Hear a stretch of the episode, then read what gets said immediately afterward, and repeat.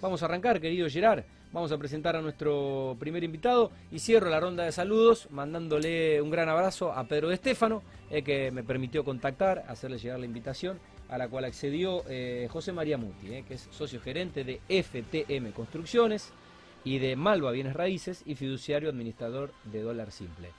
José, el gusto de conocerte personalmente, gracias por, por venir. Bueno, y el abrazo a, nuestro amigo Pedrito, ¿no? Que ya tiene más de 30, pero sigue siendo Pedrito. Sigue siendo Pedrín, sigue ¿Eh? siendo Pedrín. Gracias a vos por la invitación, Tati. Gracias a vos. Bueno, eh, Pedro es, eh, es un amigo, es un amigo en común que tenemos con, Pablo Cofano. Y también un laburante del rubro, del real estate y de lo que es obviamente la, la inversión inmobiliaria. Así que gran abrazo para, para él, no nos estamos cruzando, ¿eh? pero mm, al menos nos vemos por las redes sociales. ¿eh? Así que gran abrazo, abrazo, para Pedro y muchas gracias. Y bueno, Pablo también, lo conozco a Pablo. ¿Lo conoces a Pablo? Muy buena persona. Es, no somos amigos, pero sí tenemos un amigo en común que es Pedro. Bien. nos eh, hemos cruzado en eventos otro también, gran, me ha invitado. Otro gran empresario, Pablo Cofano. un amigo de este un amigo de este programa y bueno, y un gran empresario, 14, 14 barrios, ¿eh? 14 barrios desarrollados eh, en Rosario y Gran Rosario. Eh, uno de los, de los empresarios que, bueno, ha transformado un poco la, región y que, mm, que sigue creciendo desde Grupo Roma y el saludo para toda la gente de, Grupo Roma que son amigos también. Bueno, eh, José, ¿cómo, ¿cómo, es tu historia vinculada al desarrollo? ¿Cómo es un poco tu, bueno, tu derrotero. Con FTM nosotros, con la constructora, bueno, fue una cosa que surgió ahí por, por un amigo, Miguel, que es mi socio, a quien le mando un saludo también, y a, su esposa Natalia, que quienes trabajan con, nosotros en la oficina.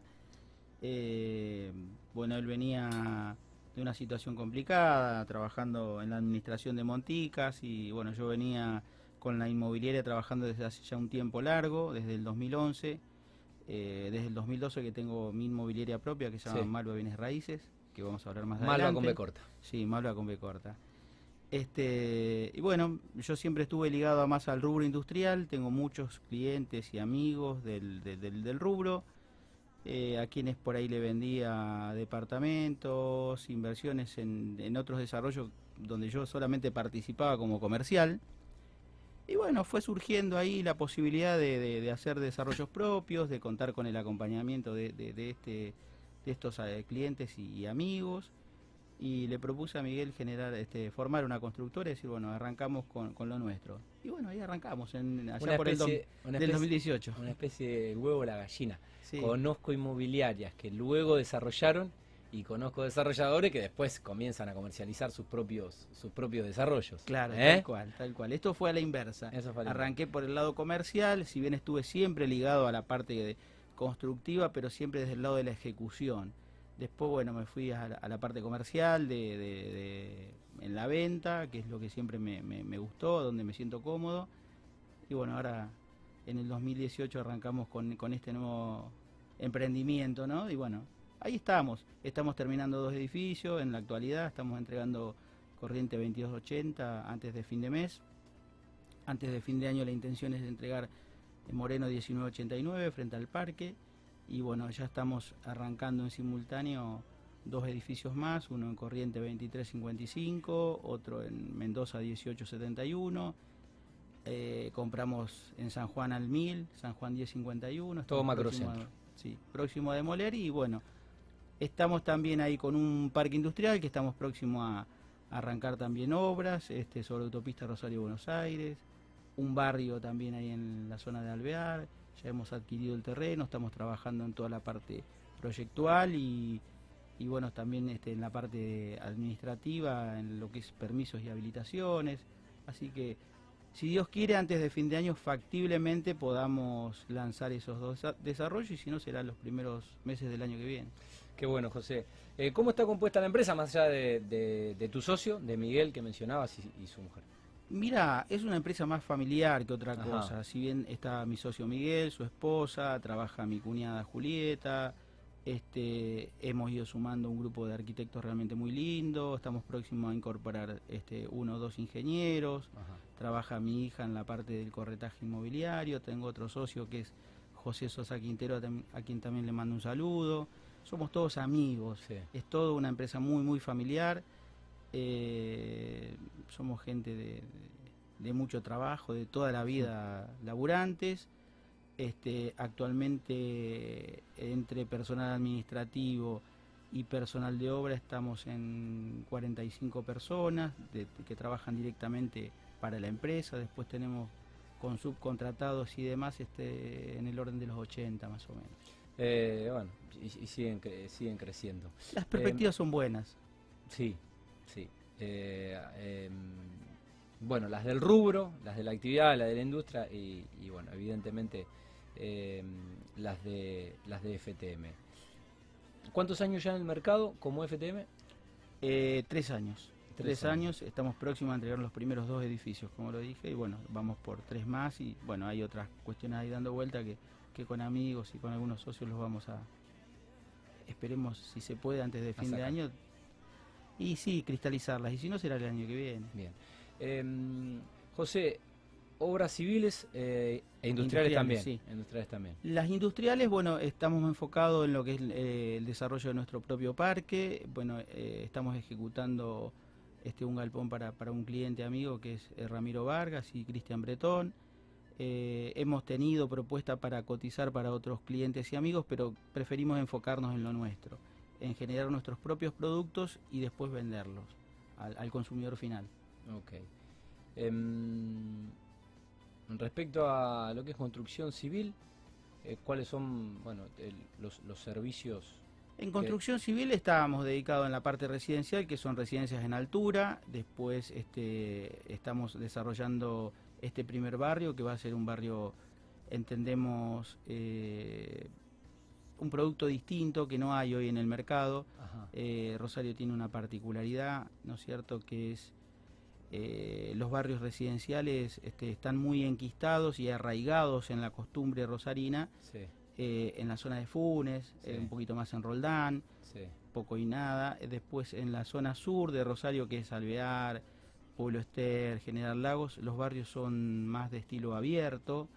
y bueno, en el medio hay un segmento, entendemos, importante de gente que aspira a, vivir eh, con los servicios y con las características de un barrio privado de Funes, pero que no llega, no le da el presupuesto para comprar en Funes, porque estamos hablando de lotes que rondan los 100 mil dólares en promedio.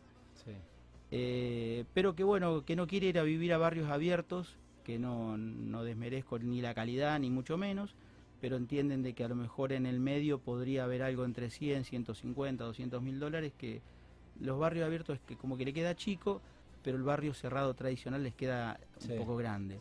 Y en el medio hay un segmento. Hay un nicho. Hay un nicho. Vemos que hay un nicho importante. Eh, sin salir a vender nada, hemos tenido muy buena recepción por lo que estamos haciendo y entendemos que va a ser un producto quizás un poco disruptivo para el mercado actual, pero que va a ser, eh, pero muy prometedor en la parte residencial.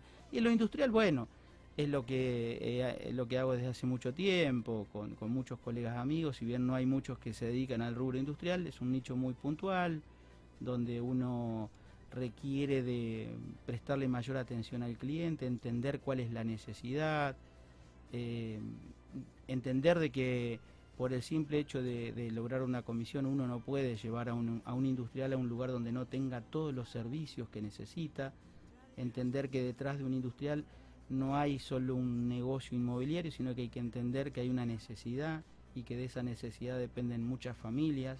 Uno no puede llevar a un industrial a un lugar donde después no tenga cómo llevar a sus empleados o no tenga acceso a los servicios necesarios.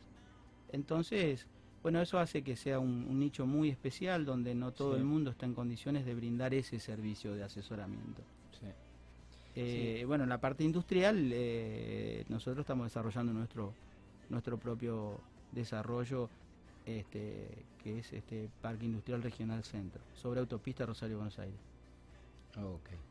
Eh, había tomado nota sobre, bueno, a ver, quizás después las puedo compartir. Pero había tomado nota de algunas estadísticas eh, en una entrevista sobre lo que es obviamente el, mercado inmobiliario sí. dentro de lo que es eh, los parques industriales. Pero, a ver, eh, bueno, no estoy encontrando. Después lo voy a buscar, te lo voy a compartir. Pues es muy interesante. Bien. Mira, el, rubro industrial eh, es, es, un rubro em, que viene, si bien ahora hay, hay mucha necesidad, hay bastante demanda del mercado, producto de que la municipalidad de Rosario en, en años anteriores, no el año pasado por la pandemia y esperemos que este año estén un poco más suave con el tema de restricciones a muchas empresas que, se vieron como expulsadas por ahí a, la nada misma, porque si bien Rosario es una ciudad de un, más de un millón de habitantes, es triste que sea una ciudad con esas características y no tenga un parque industrial propio. Que lo tenga Ahí lo encontré, mira lo que te voy a compartir. Según el Censo Nacional de Parques Industriales, en proceso, porque no se terminó, sí. Eh, ya participaron 285 agrupamientos industriales de todo el país, de los 600 que se estima que hay. Sí. El promedio de dimensión de los parques es de 70 hectáreas, sí. pero el 48% del espacio está aún disponible. Sí. Al 48% le falta alguno de los servicios básicos, sí. agua, luz o gas, sí. y solo el 75% tiene internet. Sí el 93% de los agrupamientos no están utilizando energía alternativa. Sí, eso... es, esto es, eh, bueno, de acuerdo a un censo nacional de parques industriales en proceso, del cual ya participaron 285 agrupamientos industriales. Eh, se estima que en todo el país hay unos 600. Sí, en la provincia de Santa Fe por ahí a lo mejor este, lo que falta es un poco más de, mm, involucramiento por parte del sector político en el ordenamiento. Bien. Los parques industriales que funcionan hoy o que están en actividad y en desarrollo, por lo general son todos este, emprendimientos privados. Eh, donde eh, cómo surge y bueno más o menos como lo que estamos armando nosotros son es juntar la necesidad de cuatro, cinco, seis, siete, ocho empresas, ver eh, qué es lo que necesitan en función de en función de eso armar un producto. Pero bueno, para eso hay que llevarle conectividad, luz, agua, gas, transporte para el personal, toda la infraestructura, toda la infraestructura que necesiten para funcionar. Por ahí la carencia que hemos notado es que eh, los parques como el de Ruta 21, que es el parque más antiguo quizás de la provincia, data de mediados de los 70 más o menos, eh, son lotes muy grandes, donde el empresario se desangra para comprar el lote, y después no le queda para construir. Claro.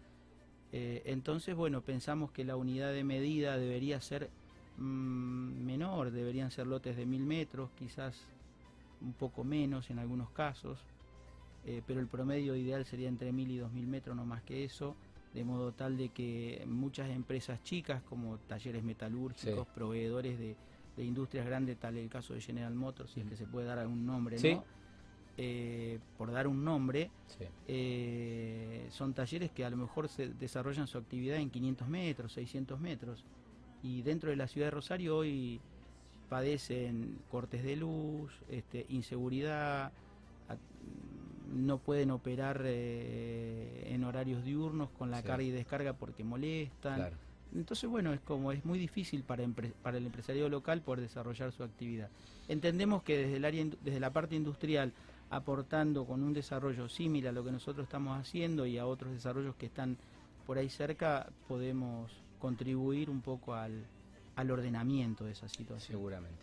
Eh, José, hacen el planeamiento, la ejecución, el control de obra, las obras de arquitectura, eh, bueno, los desarrollos residenciales, hacen los montajes, instalaciones y bueno, es, construcción llave, llave, en mano. llave en mano. Sí, sí, llave en mano. Lo que, tanto en lo residencial como en lo industrial, apuntamos a generar nuestros propios productos y después, obviamente, eh, la parte industrial es algo más a medida se termina un poco a, la medida de lo que necesita el cliente. Lo residencial es un poco más estándar. ¿En qué momento sienten que bueno se encuentra la, constructora al cabo de, tres años? Creciendo, creciendo, creciendo, eh, sorprendidos por, por, el, por el buen crecimiento, por, por, el, por el contexto. Sí, sí, sí, el, crecimiento de la empresa dentro de un contexto que paralizó la, la, economía La economía, sí. Sí, pero hemos tenido el acompañamiento de, lo, de los inversores, el acompañamiento de, los amigos, de los clientes que que, siempre nos han apoyado. Claro. Y eso es valorable. Em, ¿Qué es lo que buscan principalmente a la hora de, proyectar? Recién mencionabas por ahí las, eh, las ubicaciones de los desarrollos. ¿Cuáles son los desafíos a la hora de pensar un, nuevo proyecto? Eh, como recién hablabas de, algo medio disruptivo, apuntando un nicho que existe, que, evidentemente no hay, no hay mucha oferta. Em, ¿Y cuáles son los desafíos a la hora de, una obra? Mira, los desafíos eh, están siempre a la orden del día, porque nosotros básicamente en mi rol de, de, gerente de la empresa, tanto en, en, FTM como en Malva en la comercialización, es prestar atención a lo que el mercado está demandando. Estar atento siempre. Argentina es un país muy dinámico y uno tiene que tener la plasticidad suficiente como para moldarse a distintas situaciones. Y, siempre estar atento a, la, demanda del nuevo público. Eh, estamos en momentos de cambios muy vertiginosos, donde la pandemia ha alterado muchos órdenes de vida. Y, también viene aflorando ahí un segmento de, de, jóvenes, de, de, nuevo público, de nuevo consumidor, de productos que por ahí, viste, con demandan... Otra, con otra cabeza. Con otra cabeza, totalmente. Hay que estar atento a ellos, porque es el consumidor de mañana. Nosotros generamos productos que son pensados para toda la vida, pero a veces este, hay que prestarle la, atención a lo que a lo que demanda el público. Hoy ya el público ha cambiado, no es tanto el público que, te compraba un departamento para la renta, eh, o, el, que decía, bueno, con esto me aseguro la jubilación. Eh, hoy quizás es todo más... Mucho más dinámico todo. Más dinámico. No iba a decir más volátil, pero es, es, más dinámico. Sí. Más dinámico. Em, ¿Cómo eligen estratégicamente la, la ubicación, por ejemplo, de estos... ¿Hasta dónde puede crecer el macrocentro de Rosario con, con desarrollos como los que ustedes están, han iniciado y los que piensan iniciar? Bueno, eh, en la parte de, lo que es residencias en alturas, este, hay claramente un público que busca eh, lugares premium muy cerca del río. No es el segmento al que nosotros apuntamos porque entendemos que hay constructoras con muchísimo más historia, con más respaldo, con otro con otro target de inversores.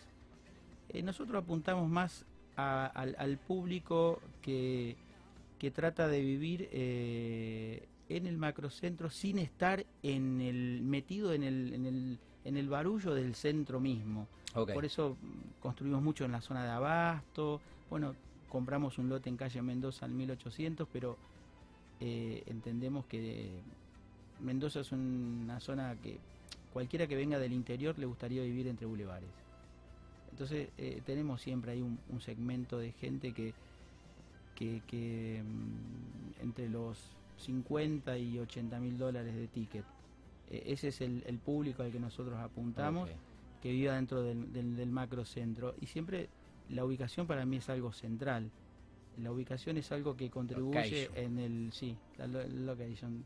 Lo, lo he leído y, he aprendido de la historia de, de McDonald's, que ubicación es todo. Y, siempre tratamos, yo le, particularmente a la hora de evaluar un lote evalúo muchísimo el entorno, que, haya cerca un supermercado, una farmacia, algún sanatorio, este, siempre pensando en, que, en la emergencia, de, tener todo lo más cerca que se pueda. Sin dudas. Em, José, hablemos un poco de, arquitectura. ¿Cómo, cómo definen las construcciones de FTM, lo que es eh, residencia bueno, eso discutimos mucho con el, con el equipo. O sea, no es una idea que salga de, una sola cabeza, es un conjunto de opiniones y de ideas y, ahí se va armando el producto. O sea, eh, participamos todos a la hora de, decidir algo.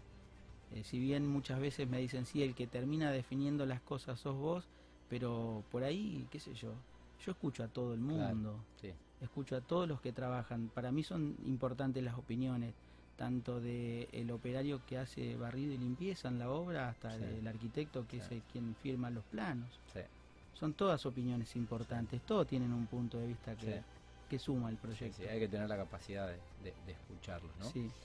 Em, ¿Cómo analizan el desarrollo privado eh, en Rosario y Gran Rosario? Yo creo que Rosario tiene una actividad muy grande, importante. Yo tengo muchos amigos en Buenos Aires, muchos en Córdoba, colegas de la actividad inmobiliaria, y todos me dicen que Rosario es como una es como una una ciudad que tiene vida propia, independiente de su propio microclima, una, Una, isla al país. Es una burbuja donde tiene funciona muy distinto al resto. O sea, cuando en Buenos Aires, si bien Buenos Aires ahora está más o menos retomando cierta actividad, el Rosario en la parte inmobiliaria, en la parte de construcción, solamente por pandemia, después no paró. No paró, o sea, uno puede recorrer las calles de Rosario y a mí me, me, pone, me pone contento, me pone feliz porque eso son fuentes de trabajo, pero ve uno de edificios por cuadra o, o vallas para demoler, en fin. O sea, eh, Rosario no para de crecer. Y eso está bueno. Está bueno. O sea, para mí que vengo del interior y, viajo frecuentemente a, mi pueblo y veo que por ahí en el interior cuesta un poco más. Sí, totalmente. Totalmente. Em, te iba a preguntar cómo afectó o contribuyó la, la, pandemia en el trabajo y qué cambios conciben de cara a esta nueva normalidad, pero eh, más allá de que se rompieron algunos paradigmas, eh, te adelantaste un poco a la, a la pregunta con, con, esto que decías, que, Rosario por suerte eh, nunca dejó de, construir, si bien quizás en adelante algunos proyectos se repensarán. Sí. Y porque, porque la gente se está repreguntando cómo quiere vivir y dónde quiere vivir. Sí, sí, en, en ese punto sí. Eh, por ahí a lo mejor hay que repensar un poco las características de los de las unidades, quizás eh, no tan con unidades tan tan tan chicas en, superficie. Habrá que tratar de ampliar un poco de superficie, pero también tendría que la parte de planeamiento de la municipalidad, eh, ayornarse también un poco de las normativas. Eh, para, para que, porque también hay una realidad, eh, es que mm, a veces dicen que los empresarios somos voraces y muchas veces tratamos de optimizar este hasta el, hasta el último centímetro porque el costo de construcción realmente, eh, si bien muchos dicen ha bajado en, en, en dólares, en dólares al, del dólar paralelo, pero en el dólar oficial, desde el año pasado a esta fecha hemos tenido un incremento que va por encima del 60-70%, que lo que es lo que viene marcando la Cámara. Sin ir más lejos, eh, el año pasado, a principio de año, teníamos un dólar, un, un, kilo de hierro teníamos a un dólar 10, un dólar 20, hoy están en el orden de los 2 dólares. O sea, tenemos un incremento de prácticamente un 80-90% en el hierro y así en el cemento y en, así en, el vidrio, en el aluminio y en otras cosas, que donde el, el margen de utilidad eh, se ha hecho muy exiguo, más allá de que muchos dicen, no, bueno, pero la, este, la mano de obra en pesos contra el dólar ha perdido, sí, eso es verdad y es triste y es lamentable porque nosotros a quien nos gustaría eh, no nos gustaría pagar un poco más de sueldo, pero a veces entre la carga impositiva, las leyes sociales, este y el incremento de los costos de, las materias primas eh, ha achicado muchísimo la, utilidad. Entonces, bueno, a veces nos vemos obligados a tener que trasladar ese costo a, unidades más chicas. Este, y hace que el consumidor final le resulte cada vez más complejo comprar un, departamento o una casa o un terreno. Eh, José, em, ¿quiénes suelen ser los clientes eh, o inversores de la desarrolladora? Bueno, los inversores son clientes de amigos de, por parte de la... De, son industriales en la mayoría de los casos. Que, invierten excedentes de utilidad de, su, de, sus negocios eh, acompañando en la parte inicial del desarrollo. Una parte, otra parte lo hacemos con, fondos propios y otra parte lo hacemos con aportes de la plataforma de dólar simple. Bien, ahora no, nos vamos a meter un poco en, dólar simple. Sí. Eh, pero bueno, ¿cuál es, cuál es el, y, el cliente, el consumidor final, bueno, es el, el, apuntamos al público joven, al, al, primer eh, al primer matrimonio, o sea, la pareja, el los convivientes, porque hoy ya casi nadie se casa.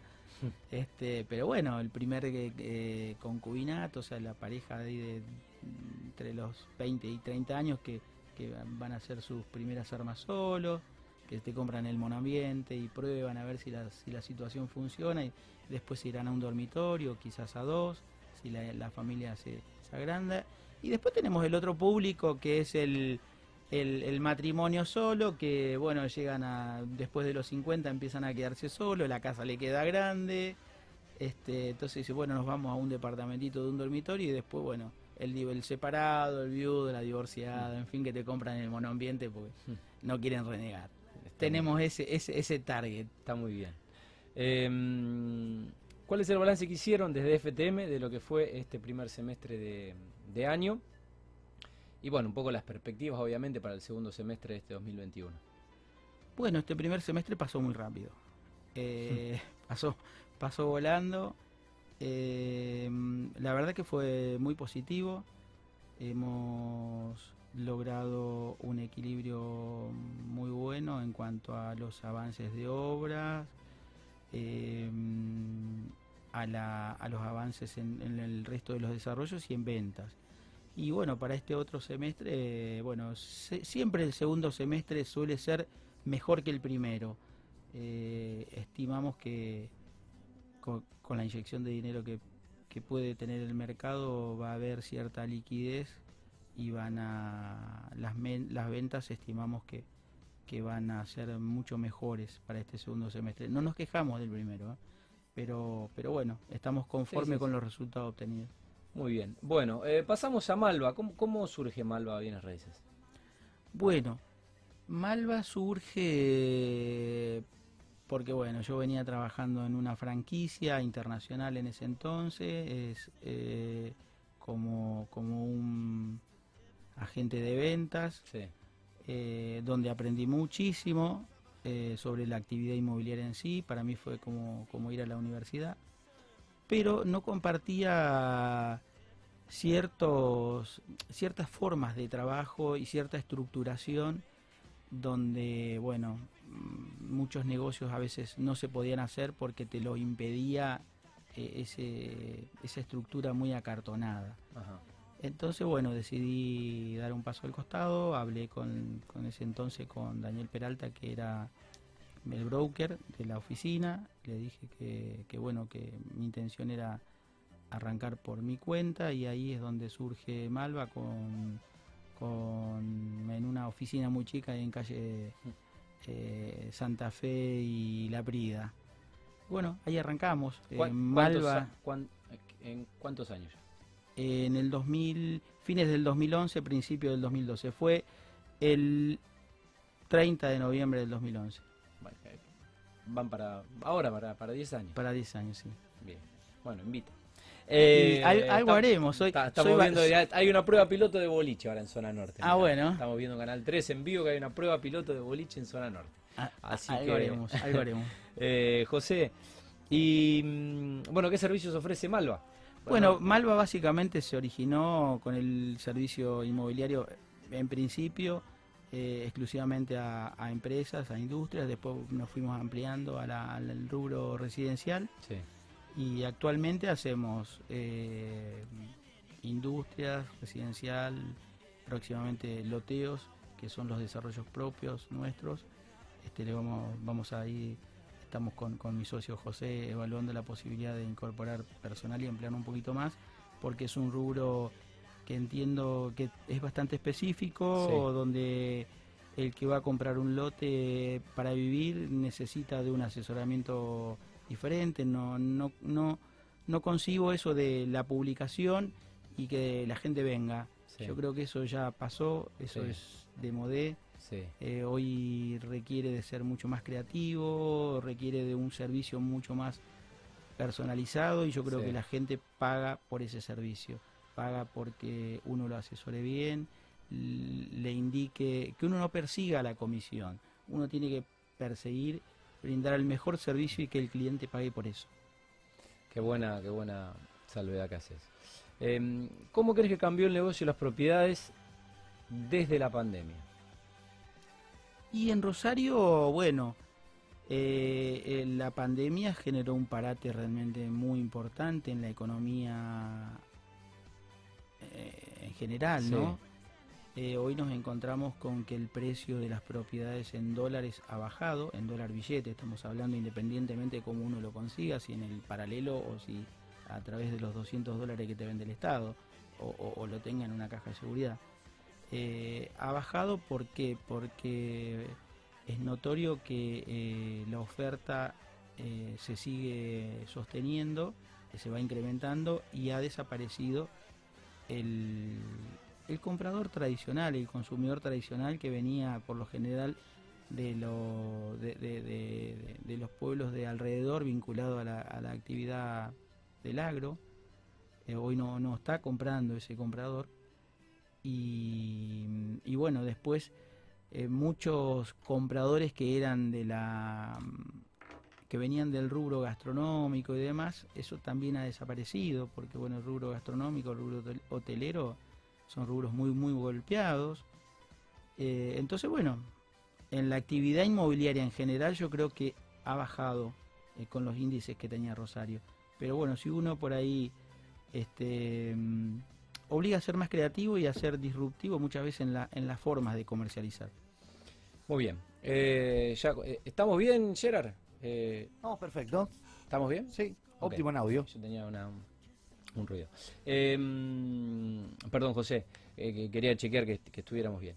Em, ¿cómo, ¿Cómo crees que el aislamiento que bueno se, se, estuvo o se está viviendo en algunos casos cambió un poco la, la, perspectiva de vida?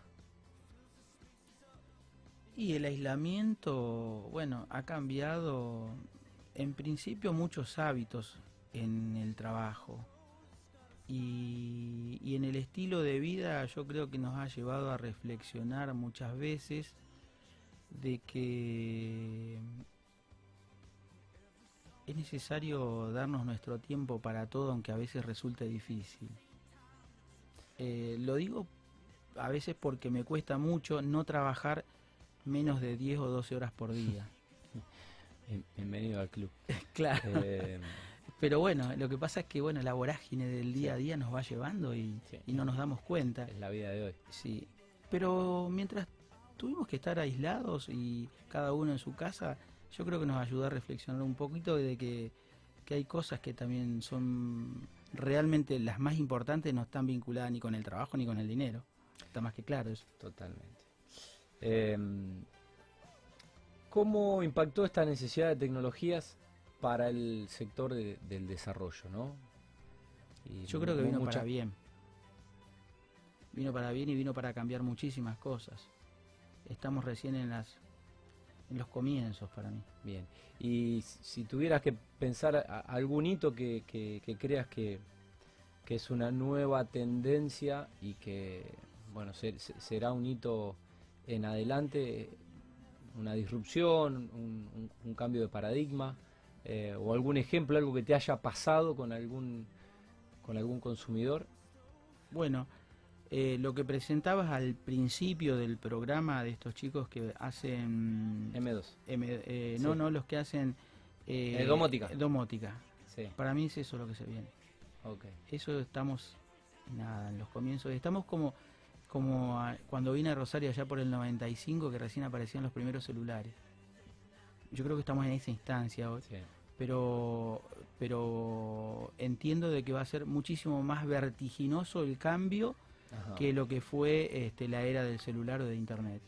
Yo creo que es algo que, que quizás el año que viene o el otro esté algo que esté mucho más aceptado socialmente y ya va a ser algo más masivo. y democratizado sobre todo sobre todo se ofrece seguridad entre otras cosas más fundamentalmente. Sí em, con los cambios de las referencias qué ha pasado con los valores de, las propiedades no sé hablemos del mercado rosario obviamente cada cada región tiene sus propios valores bueno, Rosario, eh, como bueno, no quedó ajeno a, las cuestiones que han pasado en todo el país, más allá de que hablábamos de que Rosario por ahí es, es como un mundo aparte, ¿no?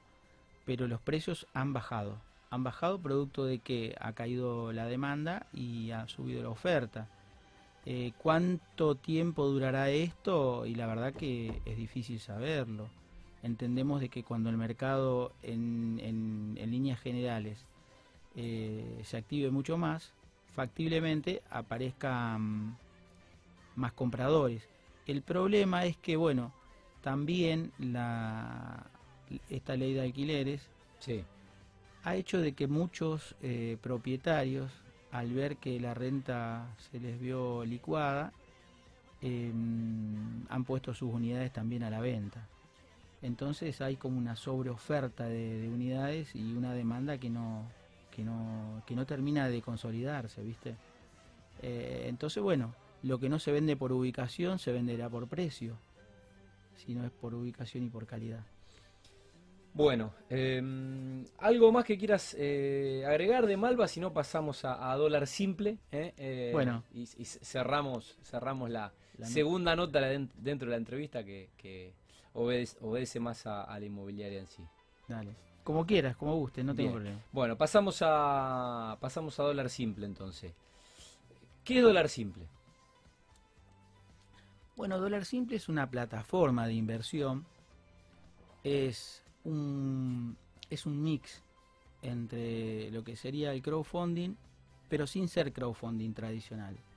El crowdfunding es una, una mecánica, una metodología de, de inversión no la desarrollamos acá en Argentina, o sea, obviamente esto hace mucho tiempo que se hace en Estados Unidos, en, gran parte de Europa, las grandes cadenas hoteleras construyen sus, sus desarrollos en base a crowdfunding, cuando te venden el tiempo compartido, que es lo más mm. conocido, que el, que el público en general eh, más reconoce rápidamente, donde uno compra una participación este, en un desarrollo. Bueno, eh, esto no es precisamente crowdfunding por ese lado, porque el inversor este, no compra metros cuadrados de superficie ni participación en una unidad. Eh, esto cuando lo, pensé allá por el 2017 o 2018 que estábamos pensando alguna herramienta para ver qué pasaba con el ahorrista tradicional que venía invirtiendo sus ahorros en títulos, bonos del Estado, LEVAC, LECAP y demás hierbas, en algún momento esto se va a cortar. Claro.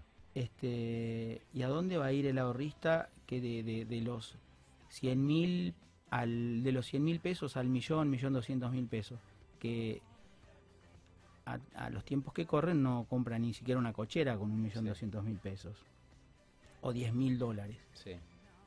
Eh, digo, tiene que haber algún producto que, que le capte que, capte la, atención de, ese ahorrista y donde el ahorrista no pierda ni contra la inflación ni contra la devaluación, porque si van a un plazo fijo en un banco, después al cabo de un tiempo se dan cuenta de que eh, perdieron contra perdieron poder adquisitivo contra la devaluación, contra la inflación y encima a eso le sumamos todos los costos fijos que tiene tener el dinero dentro de un banco. Este, entonces el ahorrista termina perdiendo. Digo, a ver, tenemos que generar un producto para ellos. Y ahí entonces empezamos a pensar, digo, empezamos a pensar porque por ahí yo siempre lo voy charlando con, con, mis socios y voy tirando ideas y, veo qué cara ponen y, las voy mejorando y, lo discuto con los dos contadores que trabajan con nosotros, los tres, digo. ¿Quiénes, eh, ¿quiénes conforman eh, Dólar Simple? Bueno, en Dólar Simple yo soy el fiduciario administrador, pero después trabaja Guillermo Córdoba, que es este nuestro contador dentro de la oficina, nos asesora eh, Fede Palena, que es el contador externo que tenemos, después yo tengo un contador personal que es Alberto Covielo, eh, lo auditan el estudio este, notarial de Georgina Tichen, el escribano eh, Cristian Meaglia y Silvia Paganti, el doctor Rolón es el abogado que nos asesora en la parte legal, este, y bueno, después todos los chicos que trabajan dentro de la administración. Mi hija es una, Valentina, eh, Sofía es otra de las chicas que siempre están atendiendo las, las consultas y, bueno, yo participo de las reuniones porque siempre desde que arrancamos hasta ahora y, esperamos seguir así, las reuniones las hacemos personalizadas, eh, digamos, si bien el, el ahorrista evacúa muchas dudas previo a la, reunión. Siempre tratamos de que las reuniones sean personalizadas. Si se puede, eh, y a veces son más de dos o tres, bueno, damos la charla grupal y si no la damos de manera personal, le explicamos bien en qué consiste, cómo es el resguardo, cuál es el seguro, cómo es la mecánica. Pensamos en una plataforma que sea muy dinámica, donde el ahorrista no esté preso con sus ahorros ahí por un tiempo muy largo el tiempo mínimo de permanencia son tres meses. Tiempo min ese es el tiempo mínimo. Ese es el tiempo eh, mínimo. ¿Quiénes pueden invertir en, dólar simple? ¿Quiénes podrían? Todos, todos, todos. No, no, no hay. Siempre que sea mayor de 18 años. ¿Y cuál es la, la mínima de inversión? 100 dólares. O el equivalente en pesos a 100 dólares. Ok. ¿Tiene costo de mantenimiento mensual? No. ¿Tiene costos administrativos y gastos? No, no, no tiene. ¿Cuál es la renta porcentual anual en dólares?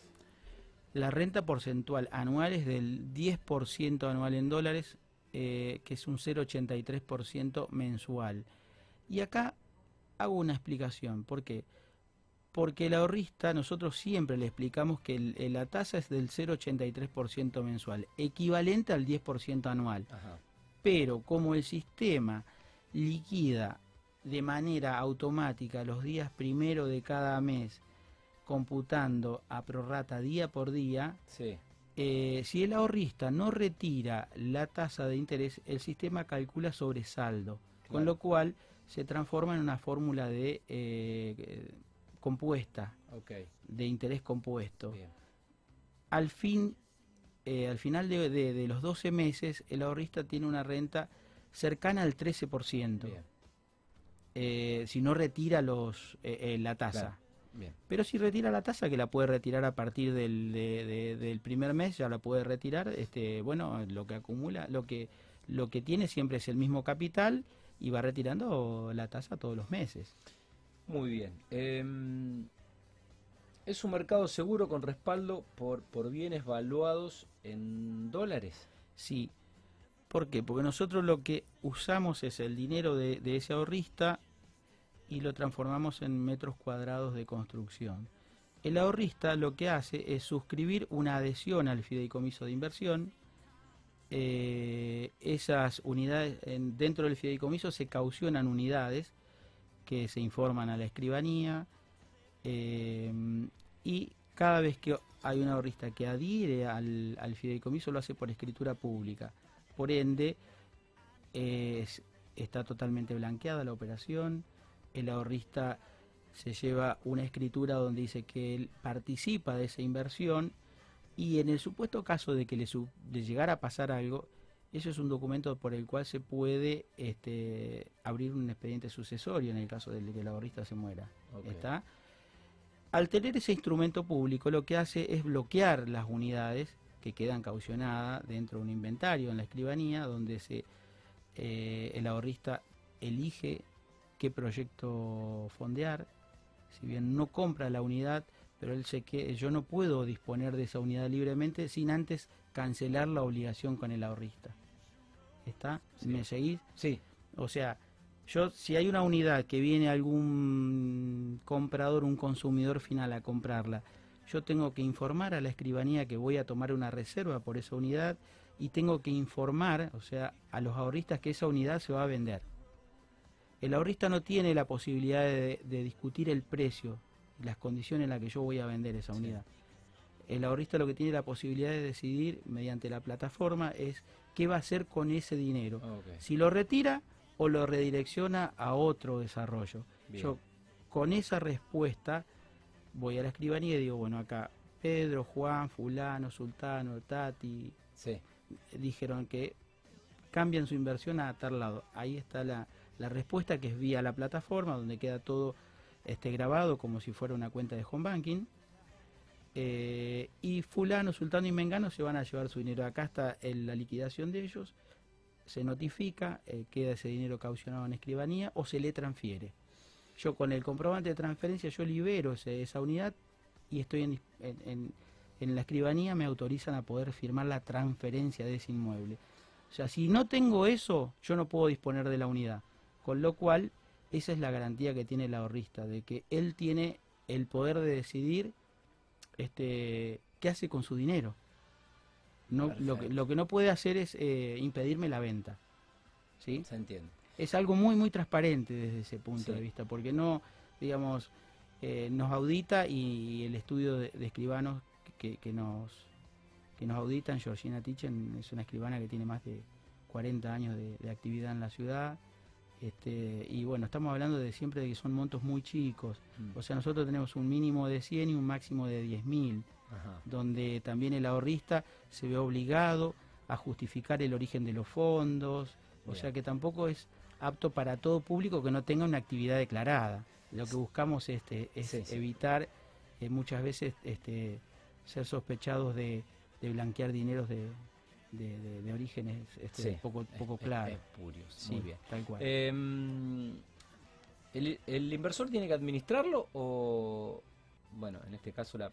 El, inversor lo que puede hacer es, este, de, pasado los tres meses, es decidir en qué momento se va. O sea, y, tiene, tiene acceso eh, para ir viendo la, evolución de su inversión a través de la plataforma. A través de la plataforma eh, se genera un usuario, una contraseña, se le abre una cuenta, eh, el hosting de, la plataforma está afuera, nosotros pagamos un hosting con capacidad para un millón de cuentas, se lo compramos a Google y está alojado en un servidor en Seattle, en Estados Unidos, este, con lo cual también hay desde ese punto al proveedor le hemos pedido de que sea lo más seguro posible, de modo tal de evitar problemas de hackeo y demás. El ahorrista nos ha pasado que por ahí han perdido este, el usuario y la contraseña, el usuario es su correo electrónico, este, y la contraseña la pierden, bueno, ponen en una de las, hay una pestañita que dice restablecer contraseña, el sistema genera una clave aleatoria que es una tira de números, letras, números, letras, este le manda un correo a su correo privado y restablece y restablece la contraseña.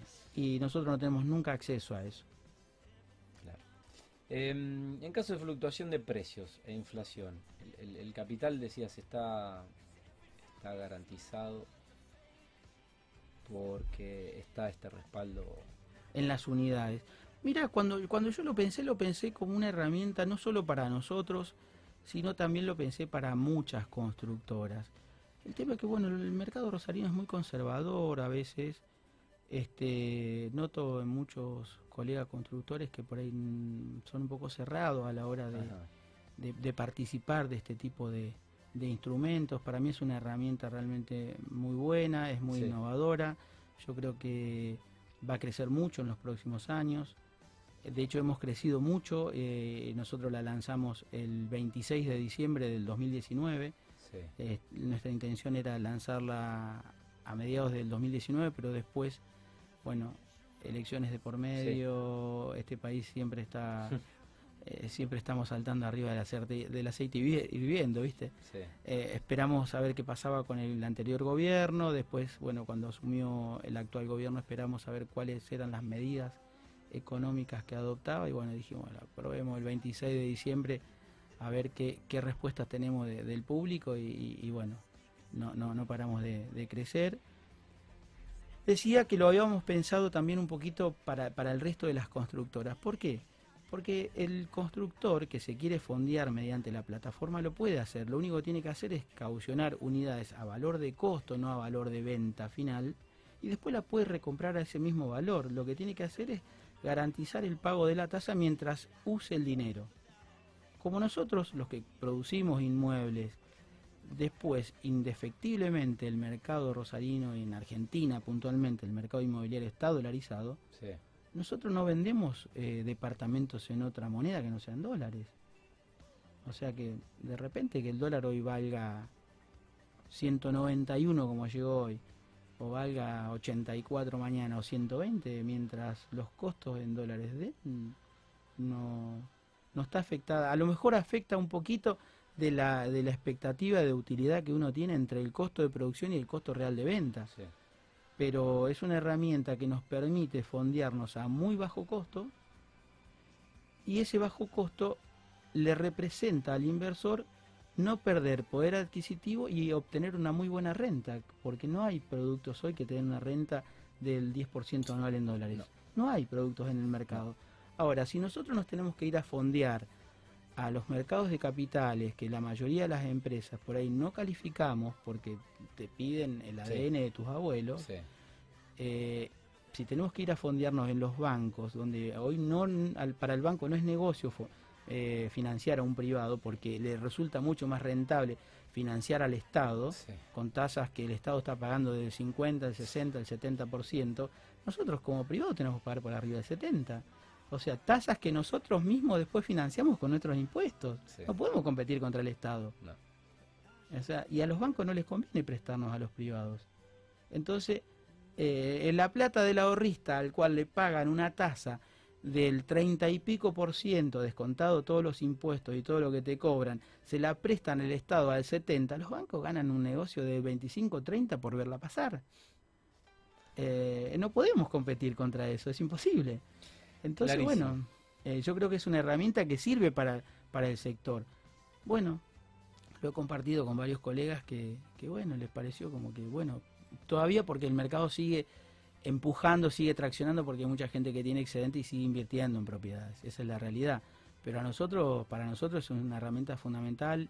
Eh, eh, hoy tenemos sin, sin publicidad, sin todo de boca en boca, pasamos una pandemia donde para nosotros fue una prueba de fuego, porque mucha gente, eh, cuando lo habilitaron a poder salir, vinieron a buscar sus ahorros, se lo pudieron llevar, muchos lo hicieron por desconfianza, otros lo hicieron por necesidad, pero nos dimos cuenta rápidamente, porque al poco tiempo el que lo hizo por desconfianza, se pudo llevar el dinero, vino y lo trajo, y cuando viene te viene con uno o dos más.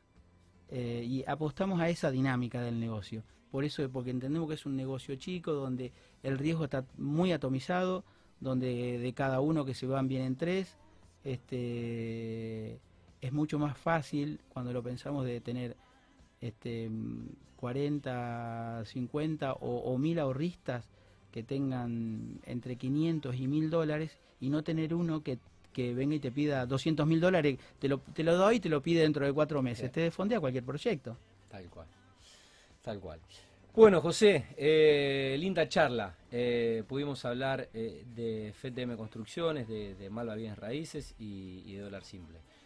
felicitarlo, desearles el mejor de, los éxitos en lo que resta del año y mm, agradecerte bueno, lo, interesante de tu aporte al programa. Gracias a vos por la invitación. Este, y bueno, nada, si me olvidé de alguno de, de los chicos de saludar, les pido disculpas. Creo que me acordé casi de todos. Y, bueno, invito a la gente que, visite este, la página de Dólar Simple. Y, Están en todas las redes, además. Bueno, y si tienen dudas, que estamos a disposición para lo que necesiten. Bárbaro. Bueno, José María Muti, ¿eh? Eh, pasó por Mundo eh, Construcción, estamos en vivo, hicimos casi tres notas en una, Gerard.